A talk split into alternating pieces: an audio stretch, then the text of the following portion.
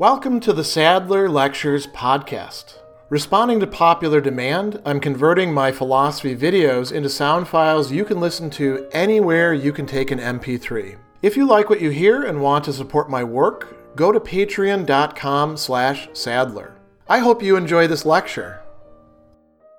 One of the things that's particularly distinctive to Rene Descartes' approach to philosophy, which you see not only in his book, The Discourse on Method, but also in other of his works, is in fact having some sort of method and advocating that is central to how to do not only philosophy, but how to approach other problems in which you want to make progress. And Descartes lays out a four step process that he calls the rules of method in section two, part two rather, of the Discourse on Method. Now, this is something that Descartes follows in the rest of his works as well. So it's sort of a lens by which we can get an idea of the Cartesian project. So if you're approaching Descartes for the first time, or if you're, you know, approaching him later on and just coming back to this material, it's often useful to, to make a pun, meditate upon these four rules that Descartes sets out. What I want to do in this video is, first of all, talk about how these fit into his larger ideas, and then go through each one of these, and then talk about how Descartes' work actually follows these steps, and then, if time permits, actually, you know, maybe look at a few examples of how you might apply this.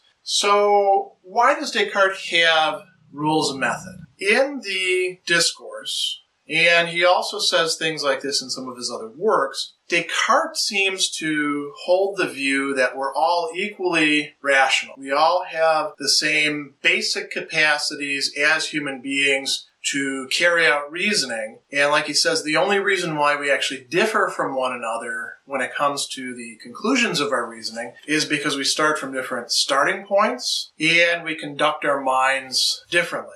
We don't always do things in a systematic, careful, methodical way. So his idea is that if in fact we were to start with the right starting points, which is really what the first one is about, and even the second one to a certain degree, and then conduct our minds in the right way, if we were to proceed systematically, carefully, according to a right method, we would eventually get to truth and truth that we could be completely certain about. That's Descartes' big project. He wants to find things that he can be absolutely certain about, convinced about, not put into doubt any further, so that then he can reapply this method. So that's that's the big picture of why he's doing this. So let's look at these rules one at a time then. So the first one, accept nothing is true that I don't clearly know to be true. And then a little bit later he says clearly and distinctly. Yeah, and this is a central criteria for Descartes, clear and distinct knowledge of things.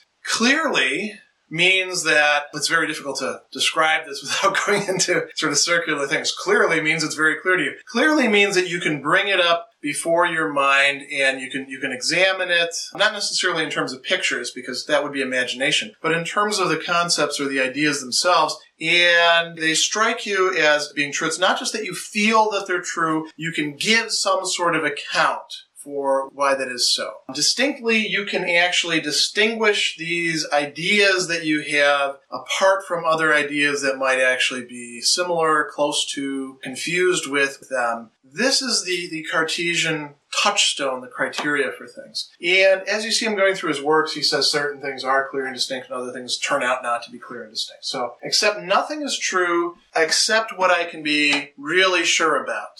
Completely sure, well, you know, when we get to practical applications like this, maybe not completely sure. Maybe then we have to have what Descartes calls moral certainty rather than metaphysical certainty. But this is the standard that we ought to be shooting for.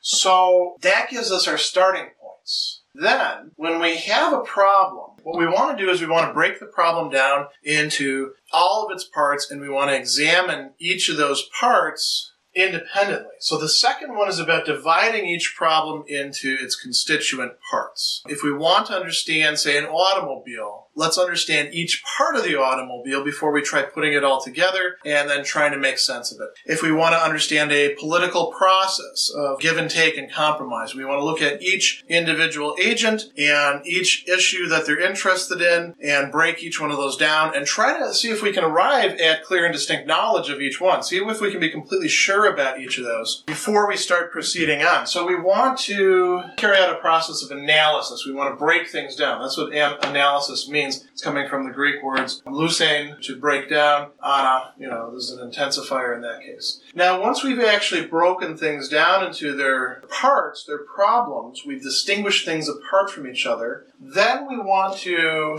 work at the problems in a sort of order. What do we want to start with? The simplest parts first, the things that we can probably do the best in achieving some sort of certainty or some sort of knowledge with. And then we want to slowly build our way back upwards. We don't want to be too hasty. The Cartesian way of going at things is to, you know, distinguish things apart from each other and then look at each part separately, try to figure it out, then start putting them together. And, you know, you could actually say, well, Descartes, you're leaving something out. Sometimes the whole is greater than the parts. Descartes, in terms of his method, he doesn't worry about. It. There's a certain commitment that comes with this that may not be amenable to every sort of problem, but we're only looking at Descartes' own view of this right now. We're not worrying about criticizing it at this point. So we work at each problem in order, starting with the simplest parts, and hopefully we build our way up to understand a complex whole. Then the fourth part is basically keep track of what you're doing. He talks about, you know, making complete enumerations or calculations, carrying out a general review. That's a good idea, but what it really boils down to is keep track of what you actually did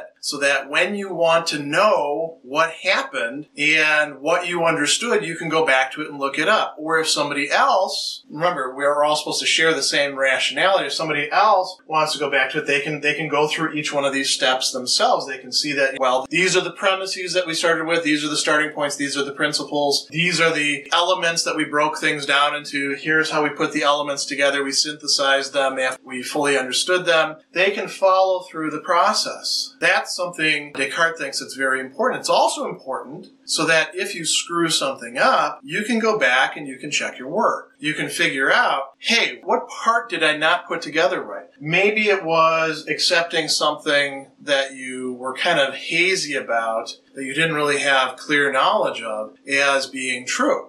Maybe it was some background assumption you didn't even realize you were you were making as an assumption. Again, that would be accepting something that you didn't have good grounds to accept. Perhaps it could be that you didn't divide things up as fully as you needed to. Or perhaps when you were dividing, you actually divided too far. You broke things down that didn't need to be broken down because they weren't actually problematic. Could be that when you were putting things together, you didn't do it right. You know, for instance, when I was a kid, I used to take things apart an awful lot, and I could tell I was not going to be a mechanic because I would always have spare parts left over, what we called spare parts, meaning parts that actually belonged to the thing that I had broken down and then put back together that I, I didn't put back in the right place. Well, if I had actually kept track of what I was doing, then, you know, follow this Cartesian process, I would be able to go back and say, aha, this fits in here. Unfortunately, when it comes down to it, personally, I'm not a very good person for following the instructions. I'd rather just throw it together. So, does Descartes apply this and only this in the course of his works? No, there's more going on to Descartes' project than just this.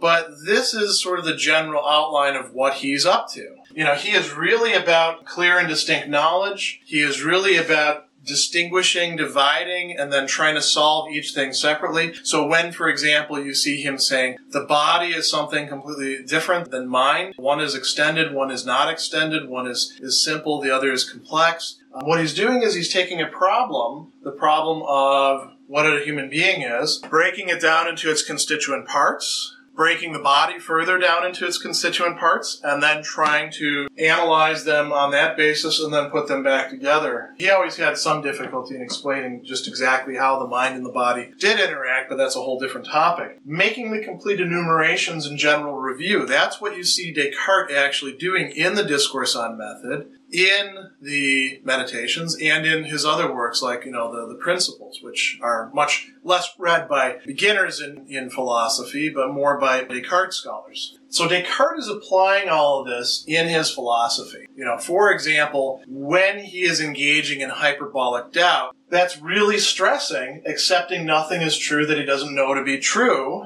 and he's also breaking things down. He's saying, well, I can doubt this, and I can doubt this, and I can doubt this, and I can doubt this, but I can't doubt this. He's able to do that because he's made good distinctions. Then when he starts putting things back together again, which is what he does, which is what his project really is. It's not just doubting everything. His project is putting everything back together. The human being, the mind, the self, you know, the mind and the body together, the world, other beings, other, other human beings, God, all these things. He's trying to put them all back together in some sort of coherent scheme. That's what's going on in three and, and four in his work. Now, let's say that you actually wanted to apply this very rigorously in your own life and you didn't want to just use Descartes examples. What might you do? Well, you could think about mechanical problems. You want to solve something being broken, right?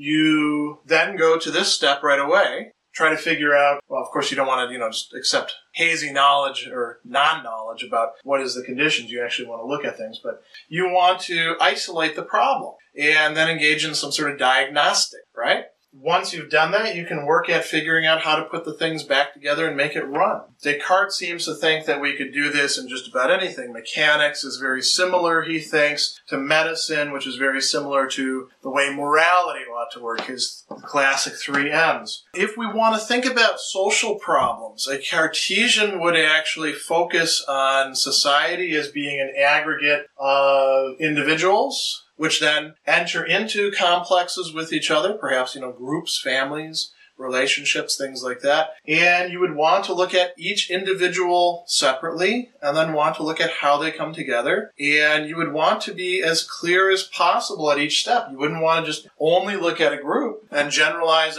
about people, individuals on the basis of that group. You would want to look at each individual separately as a unit. Again, you would want to carry out general reviews of things. You would want to keep track of what it is that you're doing. So hopefully this gives you a good grounding in what Descartes' four rules of method are that he talks about in the discourse. And now you have some idea about how you might apply these, how these fit in with Descartes' project, and what in fact each of these four rules are. So just to sum up, Accept nothing is true that you don't know clearly to be true. You're looking for clear and distinct knowledge. Divide each problem up into its elements, its constituent parts. Carry out a process of analysis. Work at the problems that you've got in an order, starting with the simplest things, building your way up to more and more complex wholes, complex unities, and understanding those on the basis of their constituent parts Finally, make complete enumerations, keep complete reports, make sure you didn't leave anything out, do a quick check of your own work, review your processes, and make sure that you could explain it to somebody else.